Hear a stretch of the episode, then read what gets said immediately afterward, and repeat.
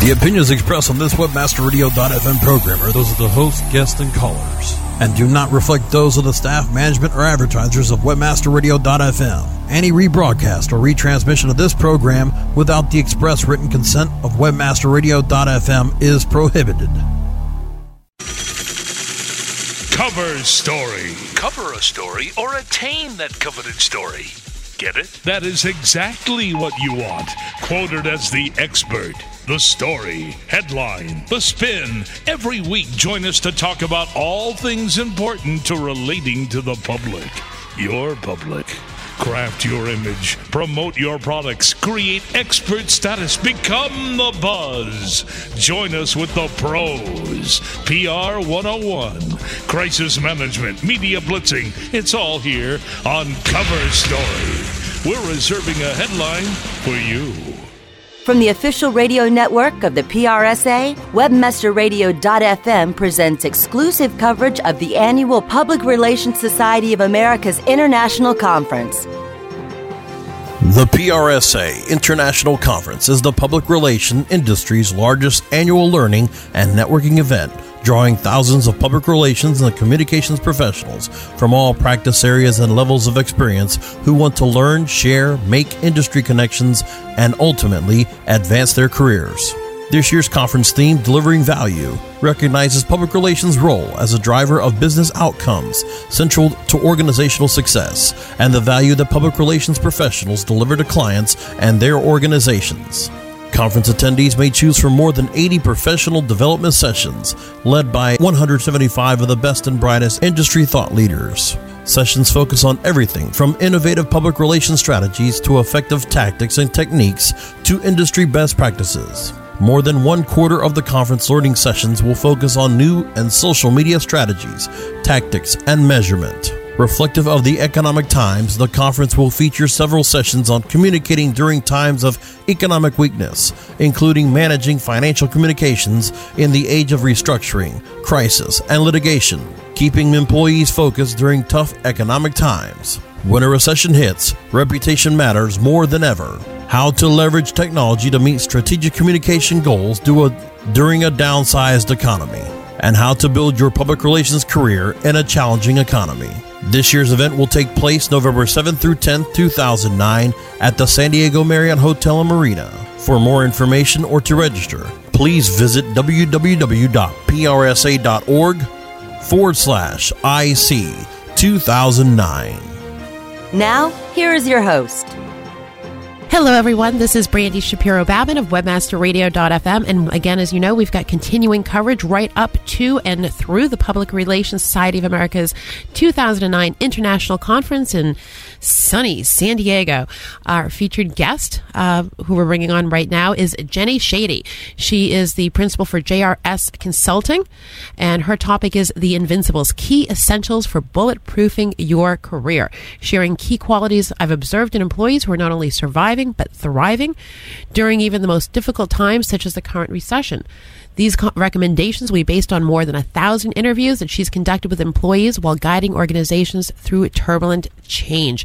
And for those of you that do not know Jenny, she combines a very interesting background in communications and counseling psychology. She's got her MBA from Northwestern to help organizations answer that critical questions. How do your customers and employees feel about your products and services? The answers that her research uncovers are the foundation for building strong brands and developing effective communications and relationships with employees and customers customers. As an officer and director of qualitative research at Golin Harris International, one of the world's largest public relations firms, Jenny helped build brands that included Levi's 501 jeans, Campbell's soup, L'eggs pantyhose, Hall's cough tablets, Jim Beam bourbon, Celestial seasonings, and Kleenex. Prior to that, uh, Jenny also worked uh, with Edelman. So without further ado, welcome, Jenny. Thank you. It's great to be here today. It is. And you know what? It's great that we're both employed. Yeah, you said it. so that's what we're that's you know a, a, lot of what you're going to be discussing on this panel is truly how to bulletproof your career. Absolutely. Yeah it's a very difficult time for many people. We have 7 million americans that have lost their jobs in the last couple of years and so we're going to be talking about how to build your career in a very challenging economy overall. Okay now this is interesting because right now you and i are both employed. But so how, how does one go about bulletproofing their career? I've noticed that some employees are not only surviving the chaos, but they're thriving. And I call this group the Invincibles because they are essentially bulletproofing their careers against some of the extreme changes being experienced today in, in organizations worldwide. So let's, but all right. So let me ask you. Let, us talk about that. So when you when you came in and you did these thousand interviews, this did people know they were getting let go, or they didn't realize they were letting they were being let go? It, it depends a little bit on what's going on. Sometimes the company has just announced that there are going to be some layoffs, but mm-hmm. nobody knows yet who's being laid off, and okay. everybody's really nervous. I mean, that's when people are telling me we're not getting any work done because we're also worried about who's going to lose their jobs. Right, so but you other can't times, focus. Mm-hmm. The layoffs have already occurred, and I come in afterwards to figure out how to motivate employees to work hard. Okay, so let let's talk about. I mean, because those are those are. I mean, the pendulum swings both ways. You know, you've got people who are sitting on pins and needles, and they don't know whether or not they have a solid foundation in the job they currently have. I mean, and how right. so how do you help them? And then you've got the other side of the fence with the people saying, "Okay, great, I still have my job, and I'm going to be invincible. I'm going to make myself as indispensable as possible."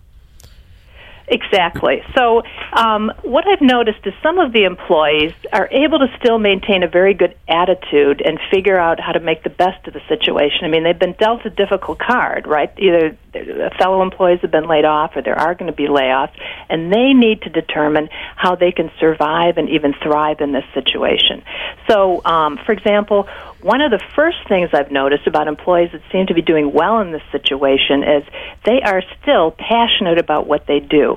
And so what that means for the rest of us is if you're in a difficult situation like that, it's time for some soul searching. You need to determine, you know, do you still want to be in this field and make sure that you still have that same sort of passion about your work that you've had before.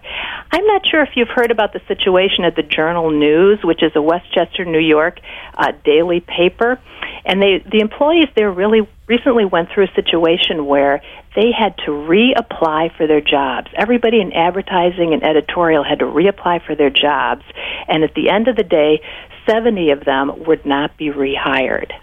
That, that sounds like a really tough situation and um, something that probably none of us would want to go through. But I think the point there is that the journalism field has changed quite a bit, mm-hmm. as has the PR field. And um, what you really need to ask yourself is, do I still want to do this? I mean, with all the uh, the change to the internet and social media, PR is working differently than before. And if you still want to be in PR, you need to make sure that you still have a passion for the work. If you don't have that passion, there's it's going to be very very difficult to be successful. So let me ask you a question. I mean, especially you know, with your coming from your psychology background and understanding people, you know, because you made a point, right? I believe, you know, strongly you spend 80% of your time probably at work. You got to love what you do. But if you're working in an environment that's fairly tumultuous, Mm-hmm. Is it hard, do you think, for people to differentiate, hi, I'm not happy in my current circumstances versus I've lost a passion for how the industry's changed? That's where some soul searching comes into right. play. You need to take some time and think to yourself is it is it the the situation where we're having to let people go that's that's that's bothering me or is it that I just don't like this work? And I you know I see both happening. Nobody is happy to come into work knowing that there are layoffs going on. But after you get past that point if you had the opportunity to reapply for your job would you still want the job? That's the thing to ask to your, ask yourself, especially if the job is being done differently. Are you willing to go along with the changes that are required in your field? And that that's really sort of the first step in in being invincible and surviving some of the difficulties in the workforce today is making sure that it's still the job for you. Okay, so let's let's say God forbid this was me and I say, "You know what? Yes, I believe I believe in my industry. I want I want to keep continue to do this work." Right. So, what are, what, what are my next steps as an insurance policy for me to have a job? The next step is to identify your true value. So, what are you really bringing to the table at your job? And what I suggest that people do, you could do this too, Brandy, is take a piece of paper and draw a line, a vertical line down the middle. And on the left side, you have a heading, what I do. And on the right side, the heading is the value that I provide. And so, for all the things that you do on the left side, how are you really helping your company? You need to be really clear on that because that is when it is what's going to keep you employed. Or if you've lost your job, that's what's going to help you get another job. So, for example, people in the PR industry, they might on that left side say, "Well, I pitch a lot of media. That's a, that's a function that a lot of PR mm-hmm. people uh, focus on." Um, but what is the value that they provide to their clients or to their agency? The value is going to be along the lines of, "I get clients in the news." Or I excel at, at, at identifying news angles that attract media. So, do you see the difference? It's not the function, but it's the value that you provide, and you need to be absolutely clear on that. Which I think is really important because do you find that when you've interviewed people, their perceived um, their perceived perception of value is different than what the company perceives their value to be in a lot of cases? It, it can be. It, it, people can be unclear on their value, and that's where it's okay to go ahead and get some help. Ask some of your colleagues, ask your boss, ask your clients. For example, a colleague of mine who's in the field of presentation coaching thought that her value was on training people to do presentations. But when she talked with some of her clients, they said, you know, you are good at that, but frankly, there are others who are pretty good at it too, and they cost less than you. But what you really provide to me, the value that you provide, is you help me have a sense of executive presence. So when I walk into a room, I own the room. People are looking at me as an expert, and they said, That's what I get out of your coaching. So there was a nuance there, and it was very important for my colleague to have that conversation with some of her clients and understand her true value. And going forward, then, she could market herself in just a little bit different of a way, but it was much more effective.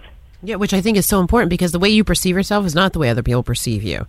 Exactly. You know, a lot of the time, which is which is interesting. Okay, so now so now you've got a clear cut path. You you understand what you like to do, what you don't like to do, um, what you believe your perceived value is. You um, you know cross reference it with some of your peers and potentially your boss, and you still want to be you know in this company or at least in in this business. How else can you bulletproof yourself?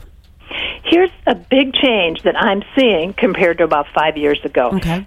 Stop thinking of yourself as an employee and start marketing yourself as an expert who adds value.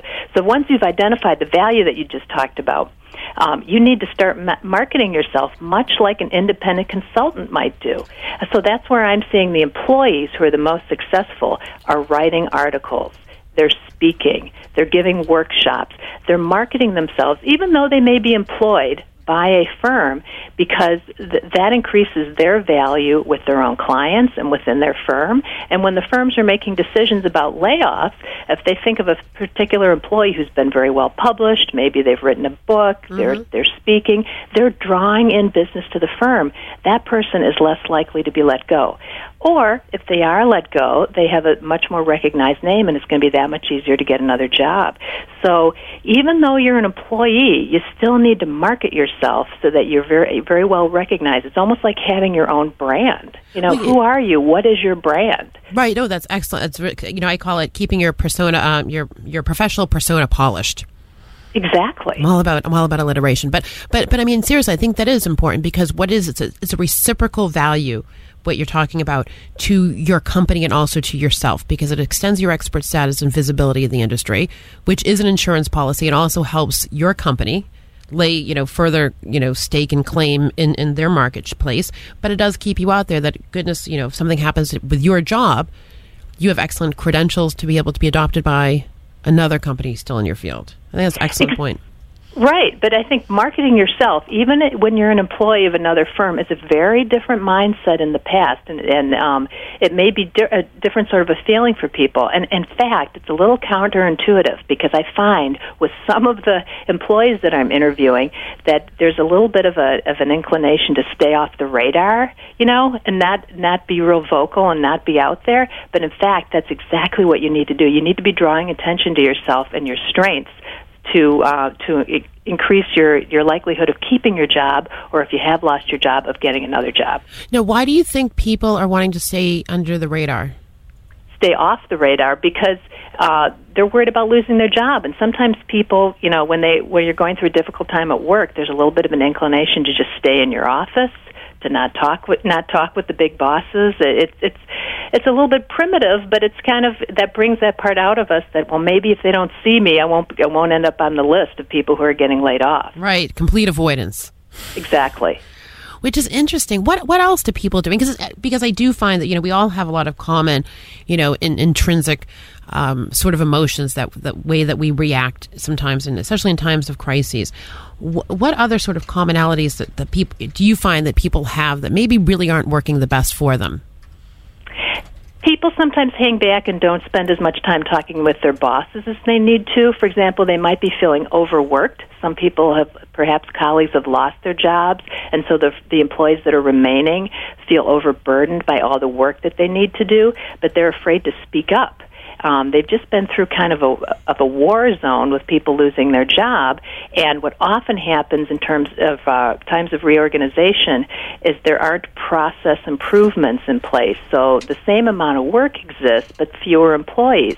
So employees are trying to do more work with a smaller workforce, and the inclin- inclination might be, well, I'm not going to complain. I might lose my job too. But in fact, that's an ideal time to get into your boss's office and say, here's all the things that I'm doing. Help help me prioritize so that I can be the most value to the company and help us get back on track. Jenny, I want to say thank you so much for joining us uh, on this episode of Cover Story. I think your topic is so very important, right from you know the beginning of you know really being honest with yourself about is this a company you want to be with, is this um, an industry you want to be, you know, you want to be in, and then really putting yourself out there um, and bulletproofing your career. I mean, I think that you are illustrating very well and very easily how people can create a path for themselves of stability and moving forward in a positive way. Thank you so much for your awesome contribution today. Oh, thank you. It's been a pleasure, and I hope people will come hear our presentation if they're attending the PRSA conference in San Diego, November 7th at 11:15, How to Build Your Public Relations Career in a Challenging Economy. Please come say hello. Absolutely. Well, I know I'll be there. I definitely want to bulletproof my career and feel good about it. Terrific. I mean, Thank you. These are all been very positive, reinforcing. Um, you know, it's all positive, reinforcing information. I think that's what we need. Is you know, be honest with ourselves and have and be positive and reinforcing. So, for everyone listening, um, this is Jenny Schade. It's been our featured guest today. Um, absolutely go and check her session out. I think it sounds terrific. And, Jenny, once again, thank you for being our featured guest. It's been a pleasure. Thank you. Thank you for listening to exclusive coverage of the annual Public Relations Society of America's International Conference, only on WebmasterRadio.fm. Stick around. Cover Story. We'll be back after this short break. Career success. With it comes a better salary, greater responsibility, and industry prestige. Increase your chance for success by attending the PRSA 2009 International Conference, November 7 through 10 in San Diego. Learn from public relations thought leaders as they discuss the industry's hottest issues, from social media to social responsibility. Hear keynoters Arianna Huffington, Todd Buchholz, and Bob Garfield break down world events that influence business and affect you, and network with industry contacts who can help you get ahead. Log on now to reserve your spot at the PRSA 2009 International Conference. To register, go to www.prsa.org. That's www.prsa.org.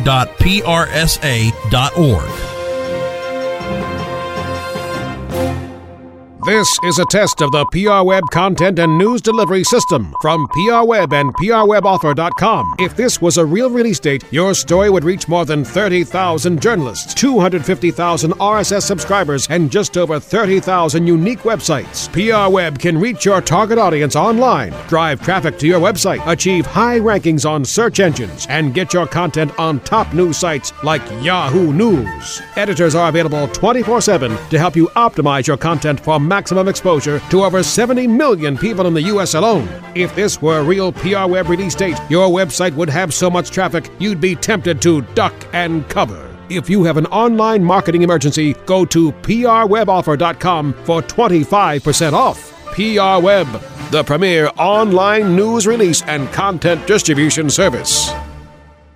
Sports So you're telling me your affiliate program on the local Pages affiliate network is performing as well as your handicap? Absolutely. Thanks to their top tier XML feed, I'm able to monetize all of my traffic. They handle all of my volume to anywhere in the world. Plus, I also get high cost per click and the most exclusive of advertisers to work with. You should join the club. Sounds good.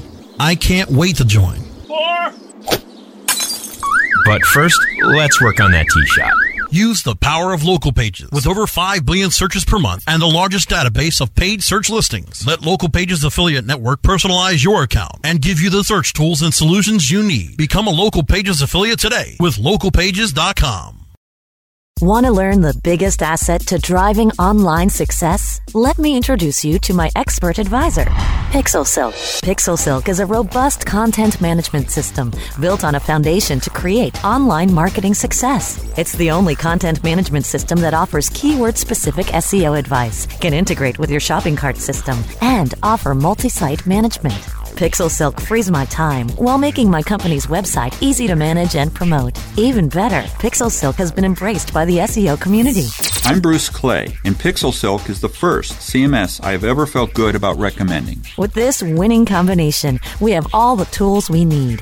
PixelSilk.com, the ultimate in SEO driven CMS. Ready to learn to be a mass marketing mastermind? Take some notes from the godfathers of mass distribution. Inbox, Wednesdays at 5 p.m. Eastern, 2 p.m. Pacific, or on demand anytime inside the Internet Marketing Channel, only on webmasterradio.fm. Commercials off.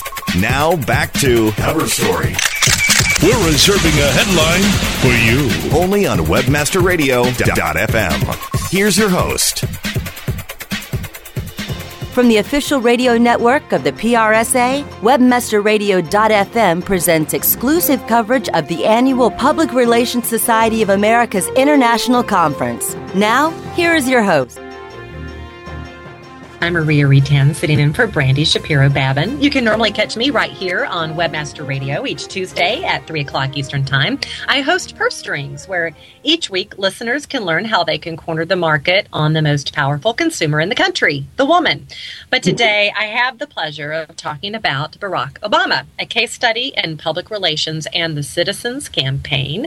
Joining me is the person leading this PRSA session, Mike Smith. Now, Mike is the CEO and founder of Mike Smith Public Affairs, a Washington based public affairs agency working at the intersection between social media and political grassroots with clients in the clean energy space, global climate change space, and of course, working on the Alzheimer's issue. Mike, welcome to the program.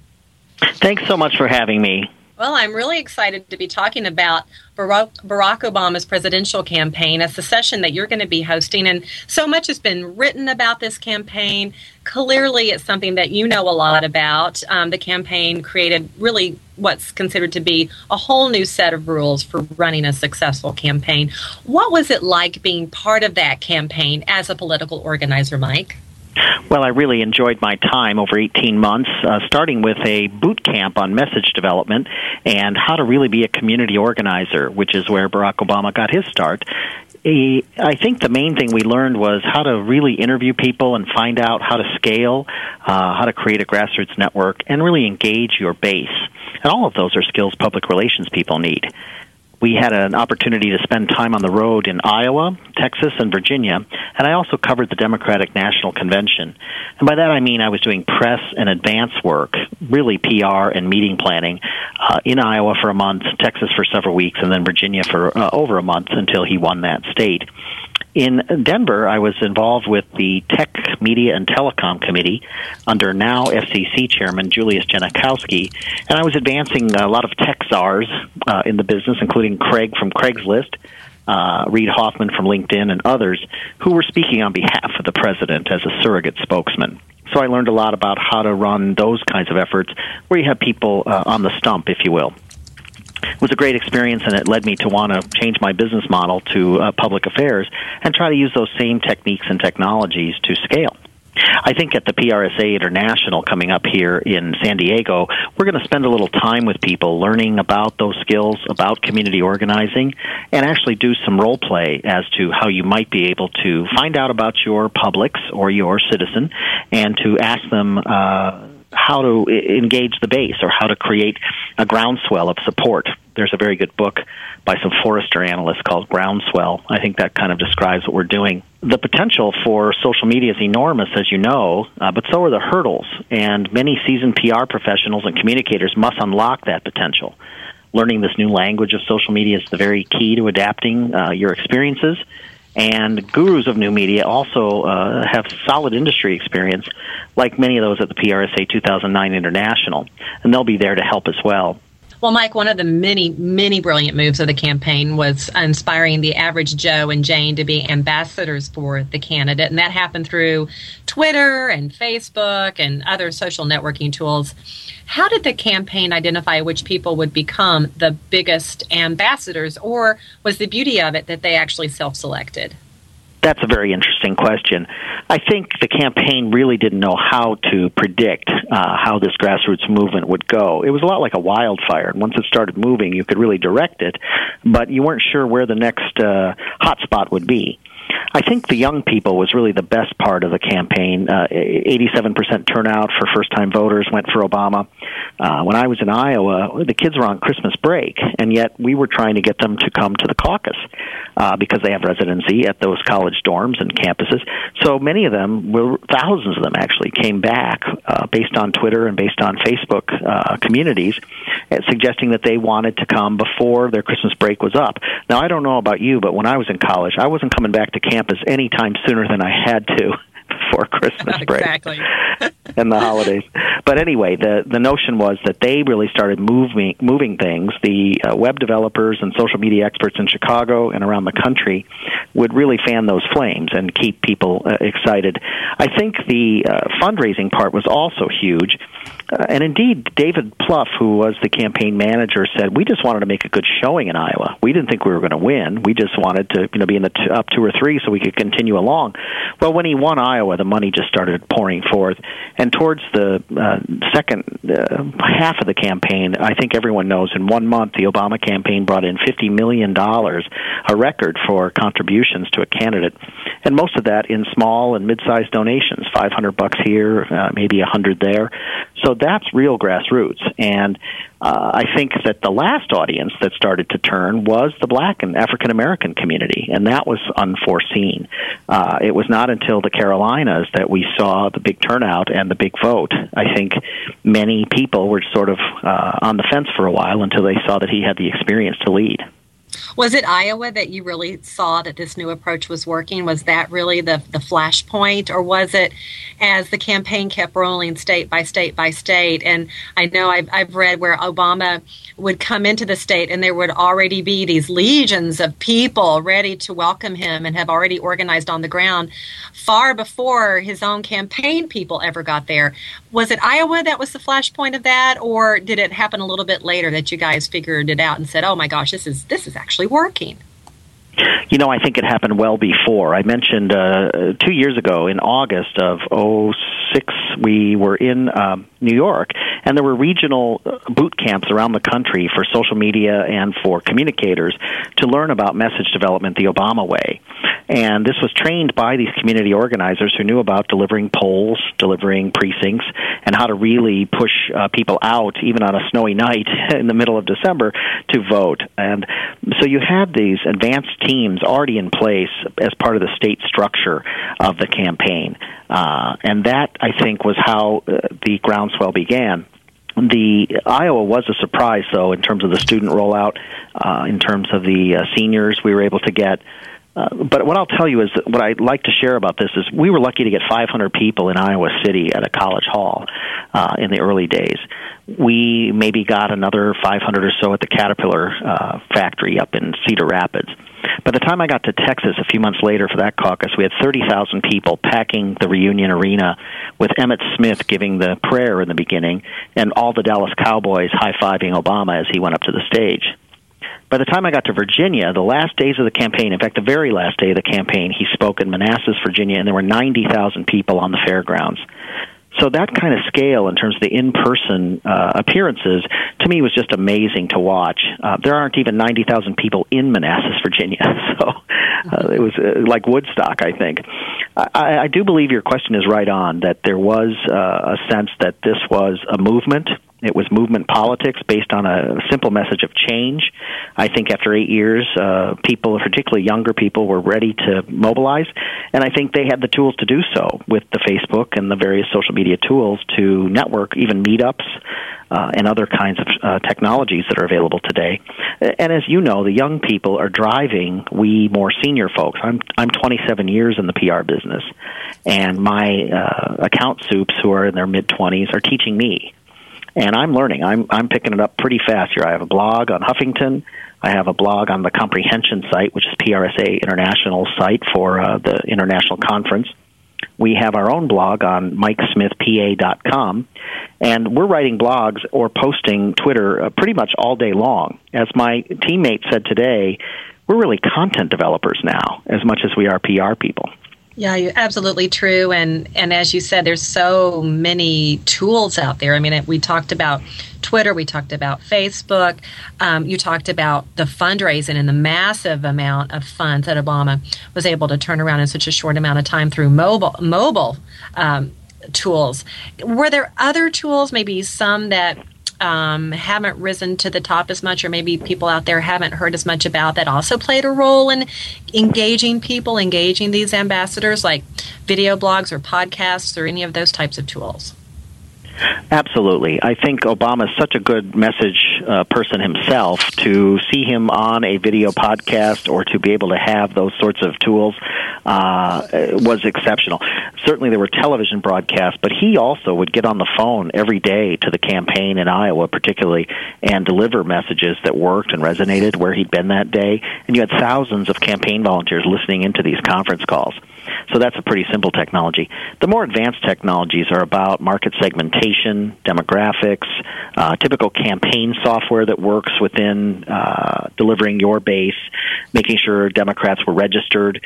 We had huge lists of uh, addresses and registered Dems and we went house by house. My daughter and I, she's 16, uh, in the zero degree weather, but uh, it was fun, and we had a good time going to ensure the vote would come out. In the end, it's about delivering people to the polls and about uh, making sure when they caucus or come to conventions, they are ready to uh, pull the lever.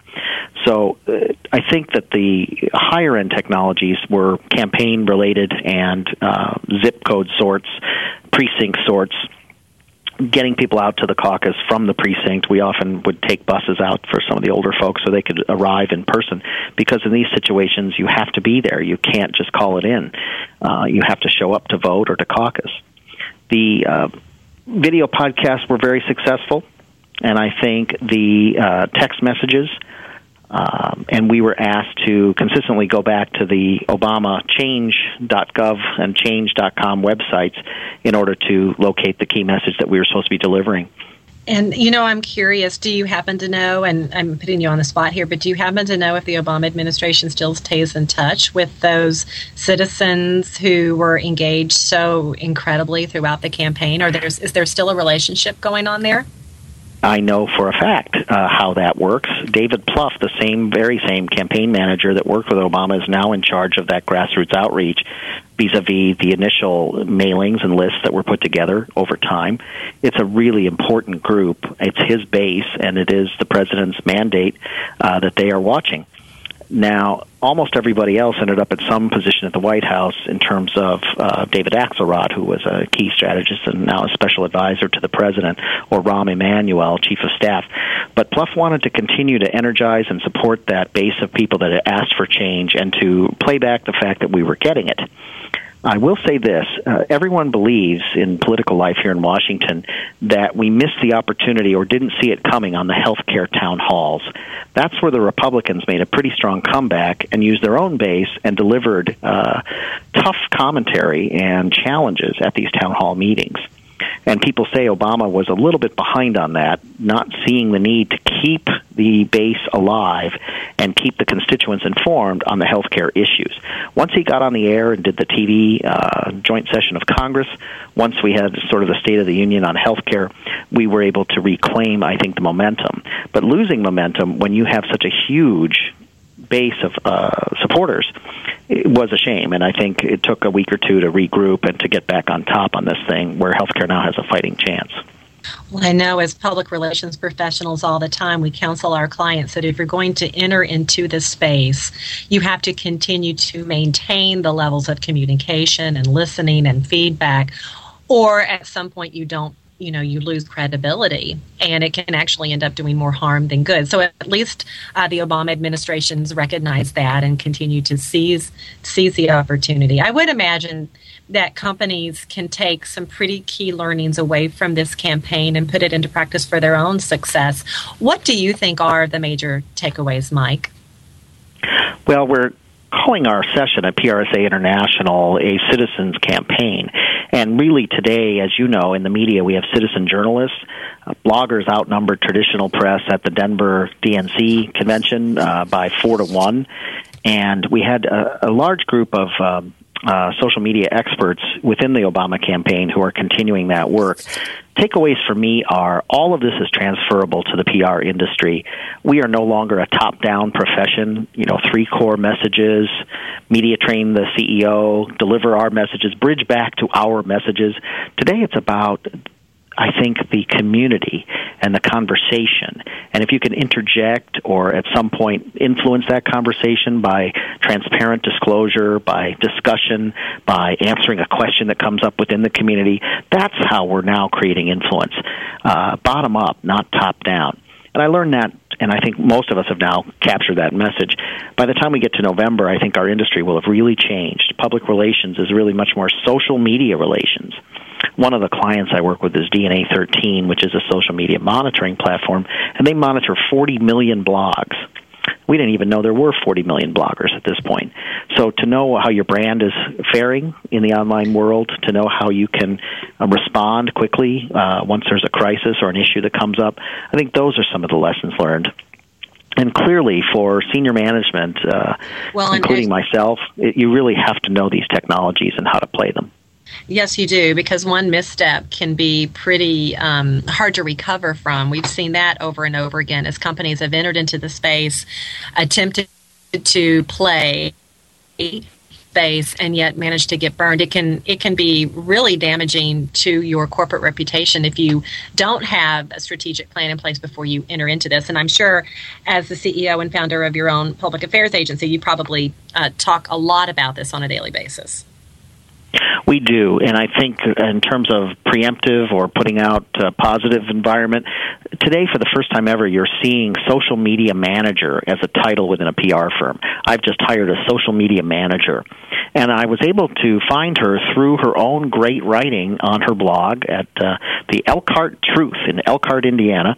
She also went on to get a master's at Northwestern University, which is my alma mater, so that gave her some creds with me. But the idea was to uh, really see somebody that was doing a good job job in this very finite, short amount of space we have to communicate now. The news hole is so different. The the way we present to media, even traditional media, is important. Uh, I spent most of my weekend working on a letter to the editor about climate change, and it had to be 200 words and we went back and forth carving and changing until we got it just to fit that space but that's what the paper had uh, in terms of uh, 142 characters on twitter we have to write concisely and so you're seeing more and more titles that involve social media. I think public relations, as it's been, is is entirely changing since uh, Mr. Leslie invented it a hundred and some years ago, and I think it is now much more about content, about conversation, and about community. Maybe we'll call it the three C's when we get to San Diego. Hey, I like that. That has a nice uh, a ring to it. And best of luck too at the PRSA International Conference conference. Again, Mike Smith of Mike Smith Public Affairs will be leading the session called Barack Obama, a case study in public relations and the citizens campaign. Best of luck to you, Mike. Thanks so much for having me on Webmaster Radio today. You bet. Thanks so much for joining us here on Cover Story. Thank you for listening to exclusive coverage of the annual Public Relations Society of America's International Conference, only on WebmasterRadio.fm. Career success. With it comes a better salary, greater responsibility, and industry prestige. Increase your chance for success by attending the PRSA 2009 International Conference, November 7 through 10 in San Diego. Learn from public relations thought leaders as they discuss the industry's hottest issues, from social media to social responsibility. Hear keynoters Arianna Huffington, Todd Buchholz, and Bob Garfield break down world events that influence business and affect you, and network with industry contacts who can help you get ahead. Log on now to reserve your spot at the PRSA 2009 International Conference. To register, go to www.prsa.org. That's www.prsa.org.